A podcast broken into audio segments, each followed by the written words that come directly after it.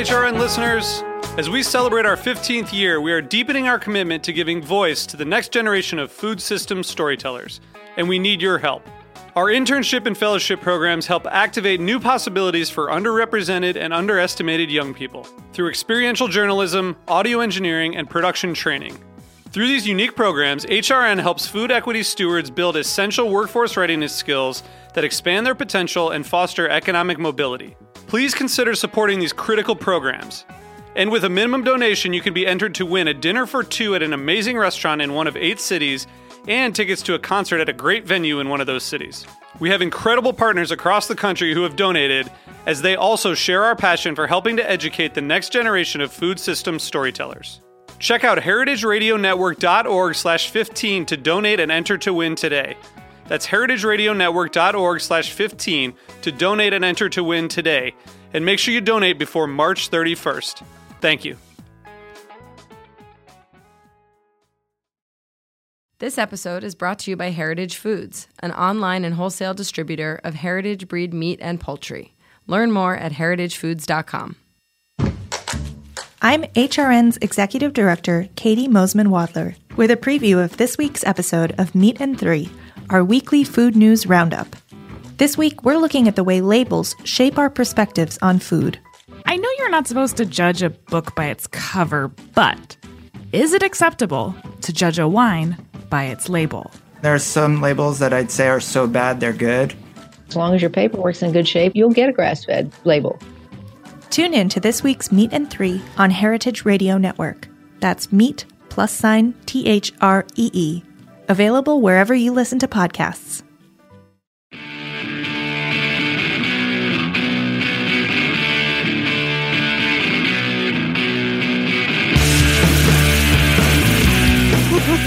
All right. Thank you very much for that, Jeet. I like that little extra bump of volume just before I start talking. It always makes me feel so important. This is What Doesn't Kill You, Food Industry Insights. I am your host, Katie Kiefer. We're going to continue my series on water and water quality issues in the United States. We've talked a lot about what's happened in North Carolina, and we talked a little bit last time about, or one of the more recent episodes, about sort of water quality in Iowa. And today I'm really pleased to have on the line with me Neil Dubrovsky, who is the chief of the Water Resources Assessments Branch in the United States Geological Survey Water Mission Area Earth System Processes Division. That's a mouthful, folks. But I'm excited to talk to Neil because he and his team have come out with what they call a circular about that is, I guess, an aggregation of many, many, many other reports on water quality in agricultural areas. And he's going to try to lead us through some of the more complex and arcane aspects of that study to help us understand better what is happening to the water systems in the United States and specifically in agricultural areas. So welcome to the show, Neil. Thank you so much for joining me. Thank you very much, Katie. Happy to be here. Thanks. My pleasure. That's great. It's nice to have somebody from the gov. Like, you're a government agency. Like, wow, I feel very important that I got you on this show. So let's talk about the study. What was the name of the study, and what were you guys looking at? Well, this program began in the early 90s in earnest, and it was piloted before that as a response to a question from a congressman, Sid Yates, that asked simply, what is the condition of the nation's water quality? Can you summarize that for us? And the answer was we could not, simply because although there had been data collected, it wasn't collected in a manner that allowed you to sweep it all up in a consistent way and give an answer that covered the entire United States, because people collect data for different reasons in different places. So we designed a consistent national program that we could apply across the entire country and began collecting data in 1992. Wow. And the studies... Been doing it ever since. And you've been doing it ever since. So the study that we are talking about today goes from about 1992 to 2004. Is that right? That is correct, that report. Yeah. But the program has been ongoing. Yeah, that was like a follow-up to actually the pilot that you just mentioned, right? Because that measured sort of the beginning. That was the beginning of this program. And then this was the follow-up, as I understood it when I was reading it. That was some heady reading, man. It's extremely heavy reading. I'm surprised you tackled it. Ask me for the cliff notes. There had been pilots prior to 92, but it started consistently in 92.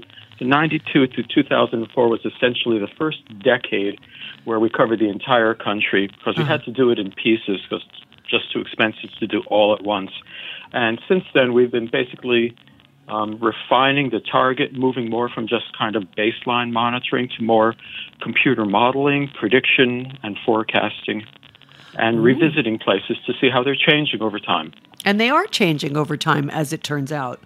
Sometimes for the good and sometimes for the not so good. So let's start with, what are the chemicals that you were sampling for that you refer to in this report, and which ones were the most important from your point of view as a hydrologist? We're trying to be as comprehensive as possible, which makes it very expensive and very time-consuming. So I could call out some individuals, but I'll first call out groups, and you can jump in any time. But we measure what we call major ions: calcium, magnesium, sulfates, chloride, that in and of themselves usually have no specific human health regulation, nutrients like nitrogen and phosphorus, over 200 pesticides, a large group of pharmaceuticals, which we call contaminants of emerging concern. In groundwater, we also sample for trace elements because they're commonly occur in geologic materials and in some cases enter our water. And then there's also some special studies. We've more recently started sampling for toxins from cyanobacteria, harmful algal blooms. Right. We're doing some pilot work looking at what they call PFOAs, these fluorinated compounds that we're finding in groundwater. We've done work on corrosivity. The same program also looks at, I should mention, it's comprehensive. We look at groundwater resources, surface water resources, and also evaluate the aquatic biota at the same points on streams where we have water quality data, so we can relate the condition of the aquatic ecosystem to contaminants.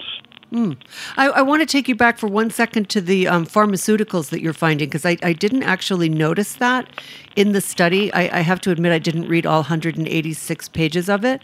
I didn't see anything about the pharmaceuticals, but just give us a quick thumbnail of what kind of pharmaceuticals you are maybe testing for or what you have found. I'm just curious about that. I probably will not do that. What I will tell you is that there's another USGS program. So how to make this brief. There's another USGS program that is more targeted to things that are just becoming issues, called the Toxic Substances Hydrology Program. They have some publications out on this. A lot of our sampling's newer and covers a broader area, but I don't have a lot of specific findings to share for you. That's okay. I'll look up. I'll follow up on that. And with apologies, 180 pages, that one report was really just about nutrients. Yeah. And the national program had, at that time that was published, several teams looking at constituent groups across the entire hydrologic system. There was a pesticide national synthesis team, one looking at volatiles in groundwater, one looking at ecosystems, and then my team was looking at nutrients at that time. And so nutrients, what I read was mostly focused on nitrogen and phosphate, or phosphorus. Yes, exactly. Those two are the big targets. Yes. And you had something called maximum contaminant levels, which are regulated, and referring to those two particular items, since that's your expertise, nitrogen and phosphorus. So you had the maximum contaminant levels, and those are regulated, or only nitrogen is regulated? Maximum contaminant level is a specific, has a very specific definition in EPA's regulatory lexicon, and those are the contaminants in which they specifically require public drinking water purveyors to measure for and report on and control for human health reasons. nitrogen and phosphorus, the nutrients, nitrate is almost the only one that has a MCL. And MCLs are developed to protect against a specific human health outcome. And for nitrogen, it's actually for what they call anecdotally blue baby syndrome. The formal name is methemoglobinemia, big mouthful, and essentially it interferes with the ability of the blood's hemoglobin to transport oxygen. And why is that? Okay, this is outside of your field, I know, but just in the off chance that you can answer this question, why are only babies? Is it only babies, or is it immunocompromised? Is it also the elderly, or is it literally specifically just infants? That's a good question. I'm probably not qualified to fully answer. I will tell you that my understanding from the literature is that babies are particularly susceptible to this condition of developing methemoglobinemia, and it has to do with just a very specific, biochemistry of babies' digestive tracts that changes as they develop. So it is actually something they grow out of. That is not to say that a large amount could not induce that in adults. Honestly, you're right. We've crossed the line with my expertise. That's fine. Neil, I know we're going way off of my outline, but I'm just, for instance, Toledo, Ohio has had several summers over the last 5 or 6 years in which their water, because of the nitrogen load, is so heavy that they're not able to drink it. And part of that is the cyanobacteria. So I guess what I'm asking about is eutrophication. Aside from the Gulf of Mexico, eutrophication is happening more and more in other bodies of water, and I wondered if you could talk a little bit about what the implications are for wildlife, and also for problems with being able to drink our own water supply. Did I make that clear? Sure. Is that a clear question? I'm not sure it is. It is, okay. And we'll have to be content with a pretty broad summary because it's okay. It's an extremely large range of impacts. At its most fundamental level, the addition of excess nutrients does what you'd expect it to. You have more plant growth, and specifically algae growth, than you want. Yeah, and it's a lot of the early writing on this summarized it with the phrase "too much of a good thing." Uh-huh. Now, once you get too much of that, you have literally a lot of organic mass sitting in the stream. And I should say from the top, you mentioned coastal areas and the dead zones there. Yeah. But the same basic process can occur in a stream or in lakes and any freshwater body as well as coastal areas. And essentially, you get too much organic material, that is biomass, algae or plant, and I'll give one end number. That is that they die eventually, and when they die, they rot. And when the rotting is an oxidation, it consumes the oxygen in the water in a lake or a stream, and you wind up with a lot of nasty effects. One is, as you mentioned, you get low DO dead zones. The fish don't have adequate oxygen, and you can have fish kills. Right. You can have just plain old aesthetic problems. Nobody wants to swim in a lake or a stream choked with algae or even worse, dead algae. Yeah. You can have impacts on the cost of real estate values because of those aesthetic degradations. As you noted, you can have harmful algal blooms that actually produce toxins and are a problem. And then the ecosystems themselves, you hear this phrase, ecosystem services in the business, that people recognize that ecosystems, it's nice to have a healthy lake or a stream. From the beneficial use side, you can simply look at it as swimmable, fishable. Drinkable. Drinkable. Thank you. That's the fun. It is a drinkable at some level, but would you want to swim in it? Do you want to be in contact with toxins? Do you want to swim through algae? Recreational value? Can you fish it? Are those communities, even if they're not dead, are they the communities you expect? Do you want a cold water fishery with trout? Or are you happy to catch something that's tolerant to that, like catfish.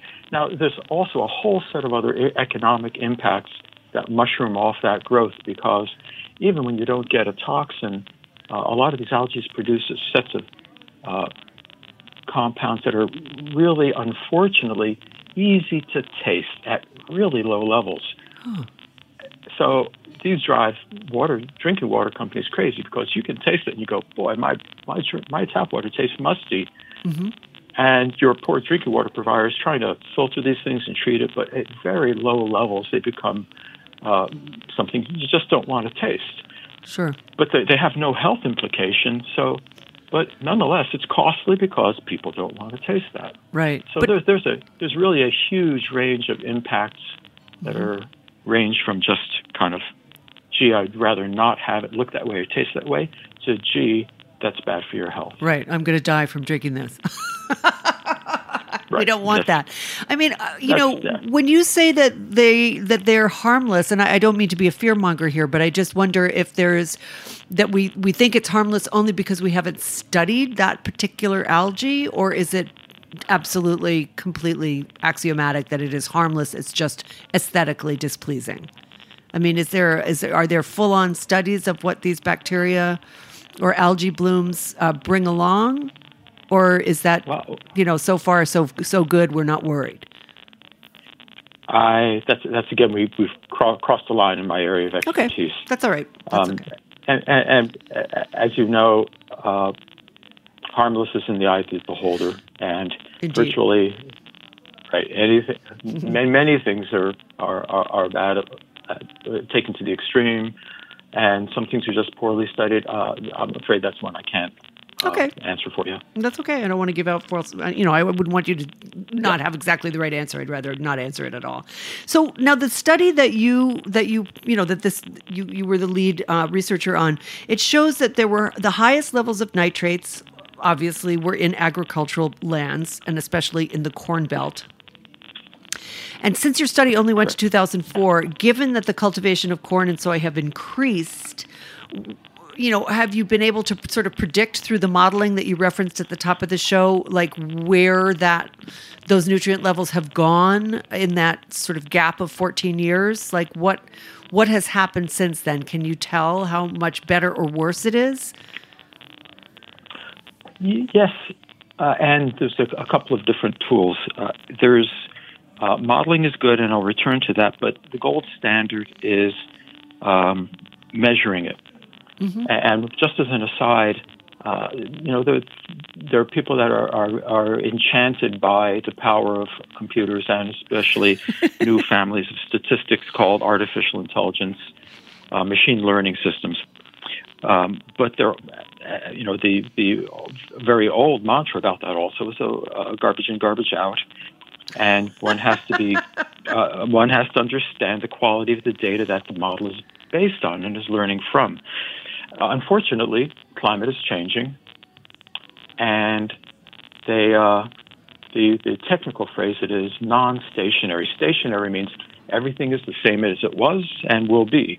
So you can take fundamental physics, fundamental chemistry, and build a model, and you won't get the same outcome. But if your climate's changing and your stream flow isn't the same it was, even under the same at the same point in time at the same time of year, your prediction will be off if it's based on what you've learned previously. So this is the new reality. A geology student 30 years ago learned very simply the past is the key to the present. You study these systems, you can tell where you are now. Mm. Now it's changing. Specifically for hydrology, you need to continue to collect data. So we have a site of both groundwater networks with wells that some of which we've been collecting data from since the early 90s, mm-hmm. and a key set of sites on streams and rivers that we continue to monitor. So we can see how the quality is changing. And again, you can imagine it's extremely complex, even just standing in one point of space. You look upstream in your watershed, yeah. The land is developing, right. Land use is changing. Even within a specific land use, like whether it's agriculture or urban, people are learning how to protect their watersheds better, so their inputs, their processes are changing as well, and the climate's been changing on top of that. So it's a really complex nexus of land use, human activities, and natural change. And at these sites, we have long periods of record, and then we have some very good statistical programs, and we're currently in the process of analyzing our past 20 years of data now and updating the change in both groundwater and streams. We have websites you can go to.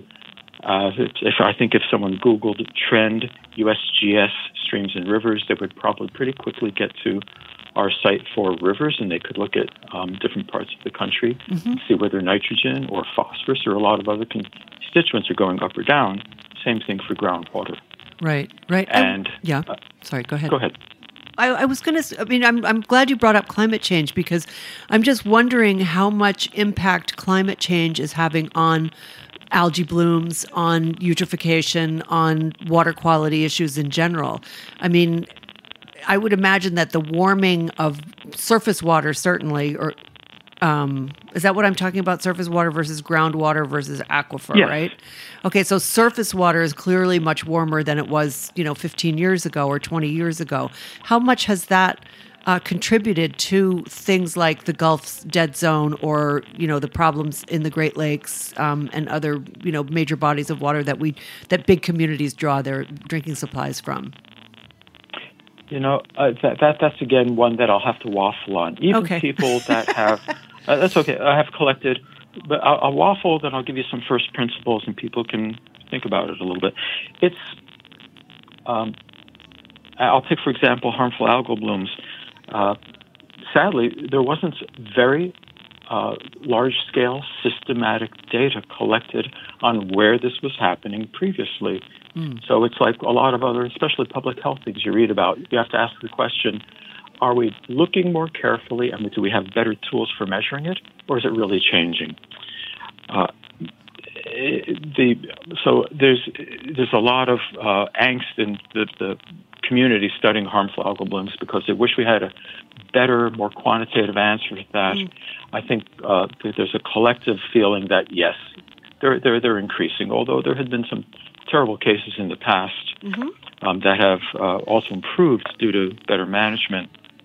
I will say that at least where we're measuring, we seem to be seeing blooms where they had not previously been recognized. Again, I can't absolutely say that we had looked as carefully, but there had been a bloom a couple of years ago. You mentioned the Toledo one. That's yes. On Lake Erie. Yep. Lake Erie is a well-known and very deeply studied problem that had gotten better and now is again getting worse, sadly. But there are places like the Ohio River a couple of years ago. There's a bloom on the Ohio River that shut down drinking water supplies along the Ohio. Ooh. And probably, prior to that, you would have been hard-pressed to find an expert that would have said, yes, rivers, which are moving water as opposed to lakes and reservoirs, might have a harmful algal bloom.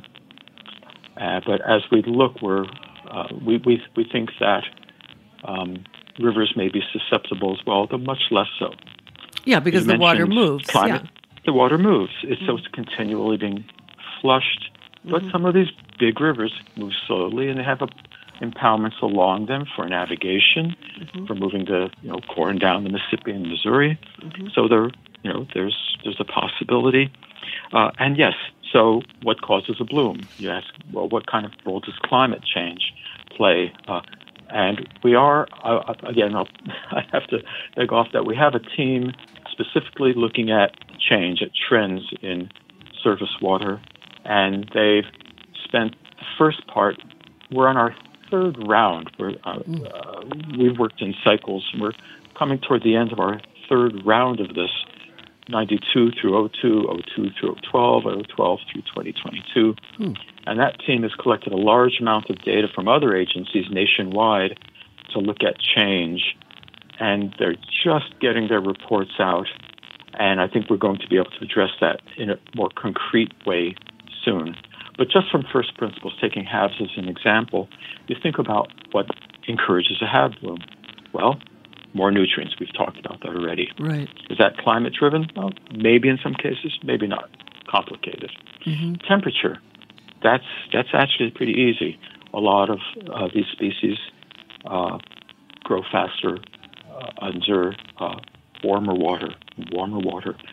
So one might expect more HABs if you're going to have warmer water. Yeah. And then there's just the hydrology. As we said, if it's flowing and moving and it's changing, you usually don't get conditions conducive to a HAB bloom. But if it's moving more slowly, you'll have a larger potential for accumulation of nutrients and larger possibility of it warming. Mm-hmm. So you'll have conditions conducive to a bloom. Mm-hmm. And if you have less flow because climate change has reduced the stream flow, right, then you might incur. Now, those are all hypotheticals, but you can kind of put those pieces together, and when you add them up, it looks like they could contribute to more in the future. Absolutely. Neil, let's take a quick short break right now, have a commercial sponsor drop. I shouldn't say commercial. We have a sponsor drop. And we'll be right back with Dr. Neil. You're a doctor, aren't you, a PhD? Yeah, Dr. Neil Dubrovsky from the U.S. Geological Survey. Stay tuned, people. We have so much more to cover.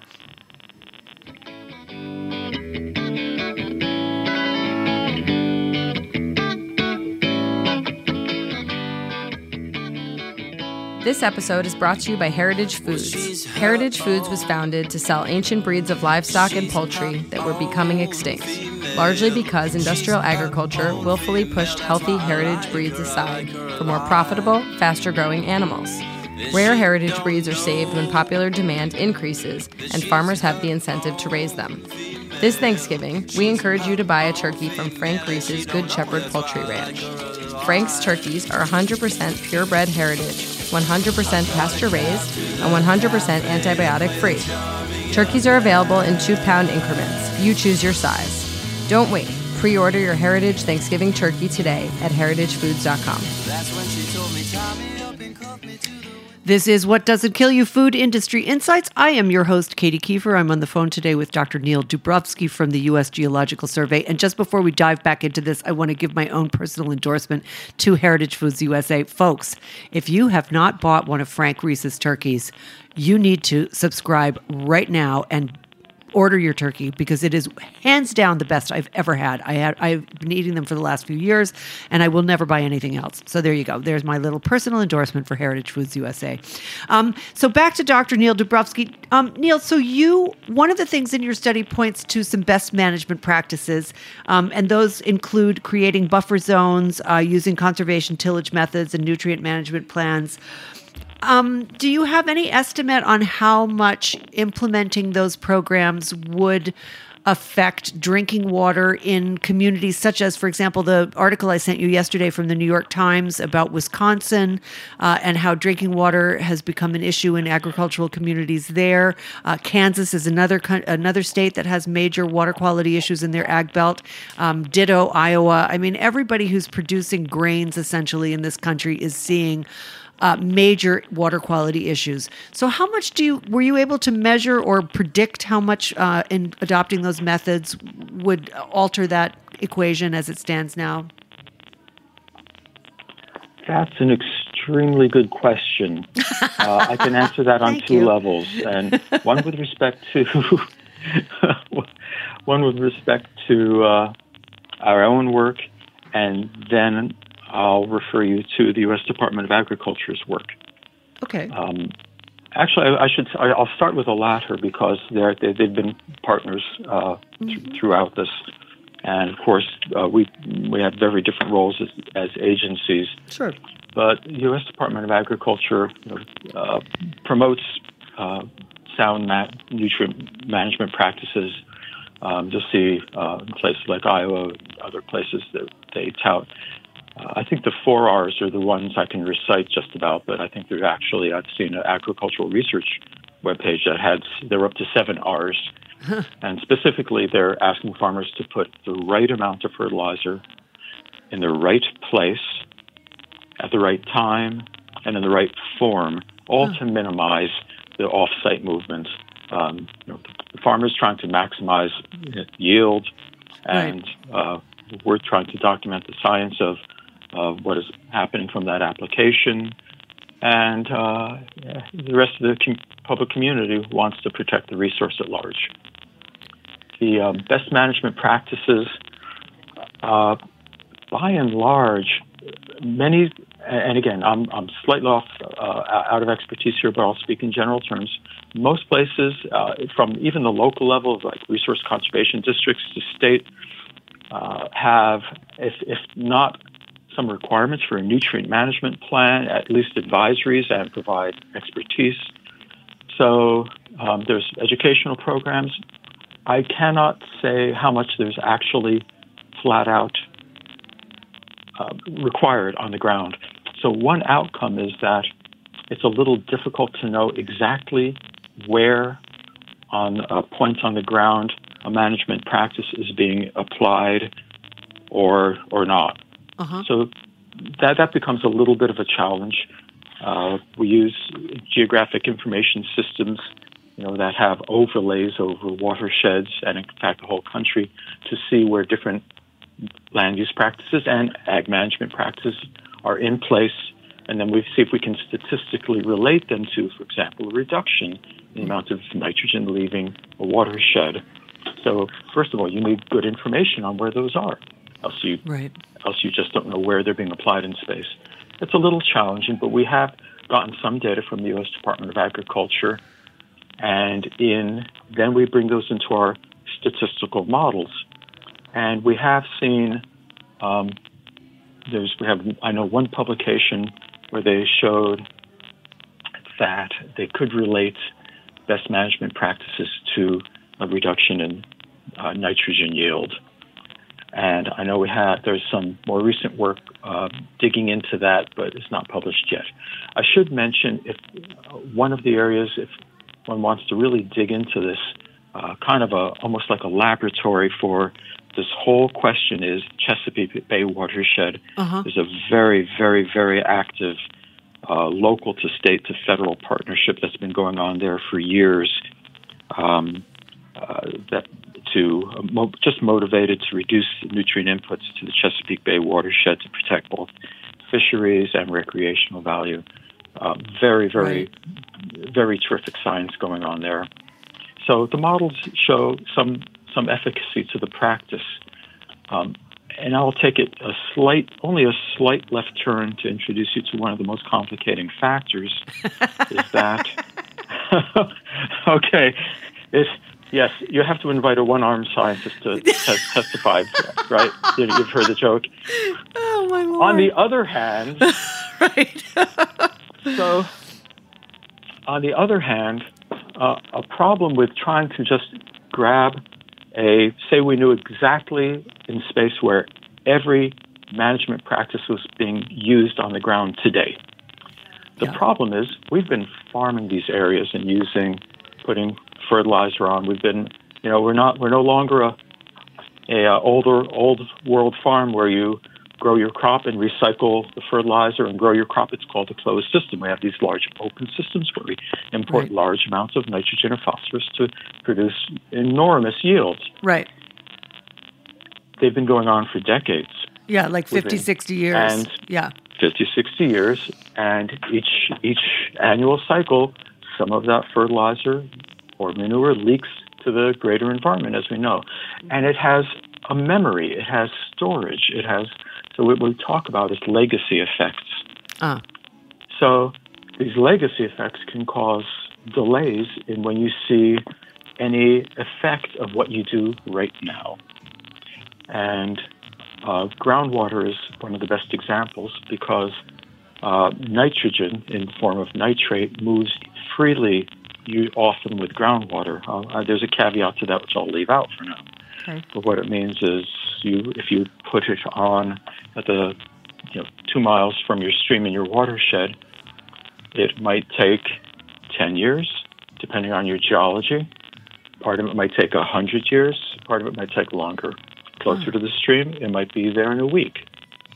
So there's some portion of that fertilizer load that you measure in the stream isn't running off in that last rainfall. It's moving at some slower rate through the groundwater system. Uh-huh. So that's why we've seen some delays, even in the streams that you think of as responding quickly to runoff. Well, if it's not raining, that stream is essentially groundwater that has taken some longer, often much longer amount of time to reach the stream from where it entered at the ground surface, mm-hmm. which could be far away. Mm-hmm. Mm-hmm. Interesting. So we're seeing we feel like we've turned a corner in some regards, that we're seeing effects now in the streams. The Trends Network that I mentioned, some of the sites in the upper Midwest have turned the corner and are coming down. And as I mentioned, the model has shown that some of the management effects are having an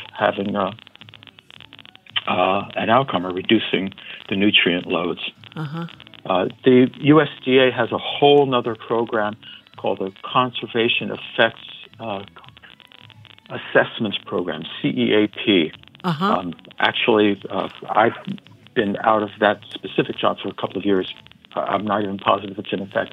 They did a lot of work also to demonstrate this. Again, it's a matter of taking science that, you know, the agricultural researchers are very, very good at the field level, and trying to figure out how that really is playing out at the broader landscape level when you put that science in the hands of farmers. Yeah, and who also need to maximize, who's have an end.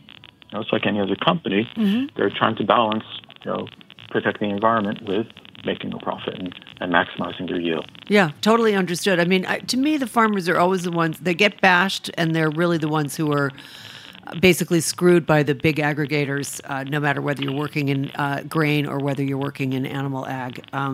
You know, it's just, it's amazing to me that anybody goes into farming. Basically, it's just become, capitalism has made it so hard to be a successful farmer and do the right thing. But we're going to have to run along. Speaking as a hydrogeologist, that's definitely an area I would not comment on. I totally understand that. That's my own personal editorial moment there. And I will also say that the Conservation Stewardship Management Program, which is on the chopping block, or rather they're going to try to fold it into another conservation program within the Farm Bill. But that, you know, that is something that this current Congress would like to see reduced, which is amazing to me, because my next and I think my final question to you, Neil, is, as an expert in water quality, what's your assessment of the United States drinking water, and where are the biggest challenges that we face in terms of both conserving and cleaning up what we have? Not too big a question or anything, right? Okay. Well, I'm going to use both my hands, unfortunately, here. So it's going to get complicated. So first of all, I'll just be certain we're talking drinking water, not broader effects, number one. I'm talking drinking water, yeah. Mm-hmm. And then there's a whole side of that business I'm not intimately involved with, but I will tell you that it's always a challenge to put costs on these water quality impacts. And I'll give you a couple of reasons. But one question then becomes whether you're concerned specifically about human health or operational costs. Are we worried about, you know, because they're concurrent and they go together, because they need to cross over into environmental justice, because everyone would like to protect human health everywhere. But infrastructure's costly and costly to maintain, and we've seen people make economic decisions that had terrible outcomes, such as Flint, Michigan. Right. I live in California.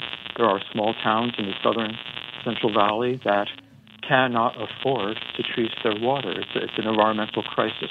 This is also true in Kansas, in much of the Farm Belt, believe me. It's a very widespread problem, not being able to treat. Drinking water itself bifurcates, because more than half the population relies on a public supply company of some nature, but then again, you have a large, significant chunk of the population, a number I used to have at the top of my head, that drink private wells.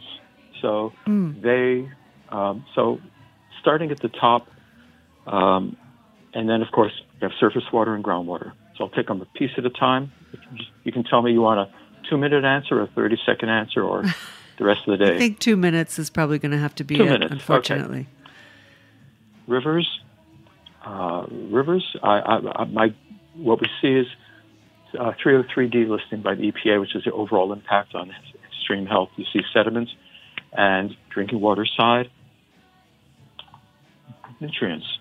Again, mm-hmm. because as I mentioned, there's such a long list. The cost of just, as I mentioned, dealing with an algal bloom, taste and odor. Right. But in very few places in the country do you actually worry about the human health effects of nitrogen in drinking water. That's the upper Midwest. The rest of the country, not so much. Right. A large number of other issues. On groundwater, it's actually not nutrients. If you're in an intensively farmed area that has surface conditions like sandy soils, you probably have a nutrient issue, and that's your major concern.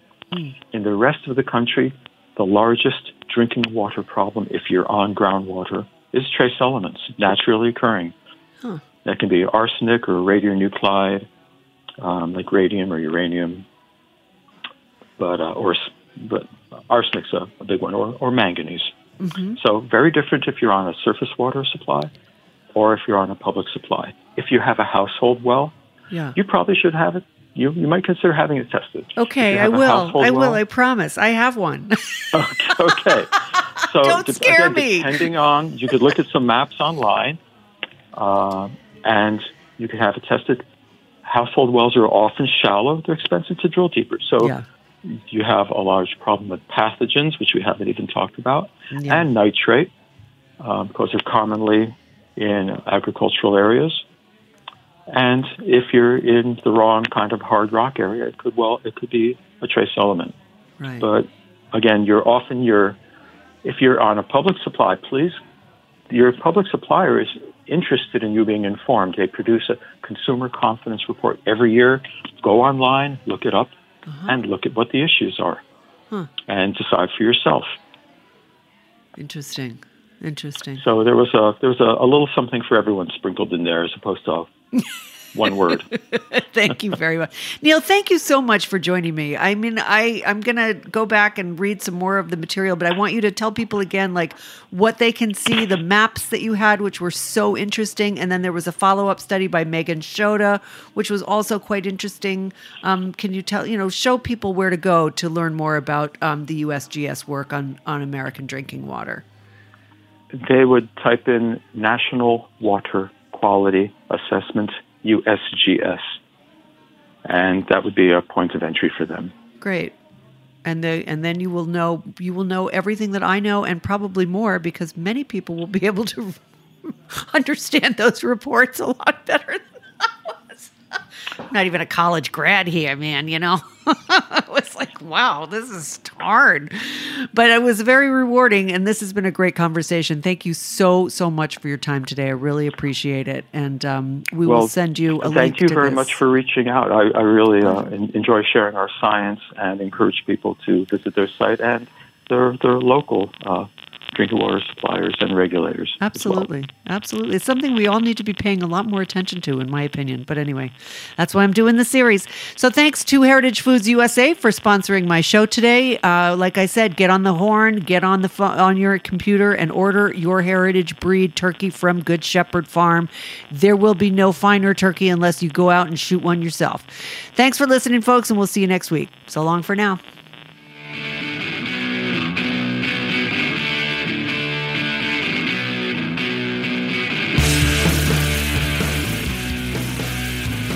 Thanks for listening to Heritage Radio Network, food radio supported by you. For our freshest content and to hear about exclusive events, subscribe to our newsletter. Enter your email at the bottom of our website, heritageradionetwork.org. Connect with us on Facebook, Instagram, and Twitter at @heritage_radio. Heritage Radio Network is a nonprofit organization, driving conversations to make the world a better, fairer, more delicious place. And we couldn't do it without support from listeners like you. Want to be a part of the food world's most innovative community? Rate the shows you like, tell your friends, and please join our community by becoming a member. Just click on the beating heart at the top right of our homepage. Thanks for listening.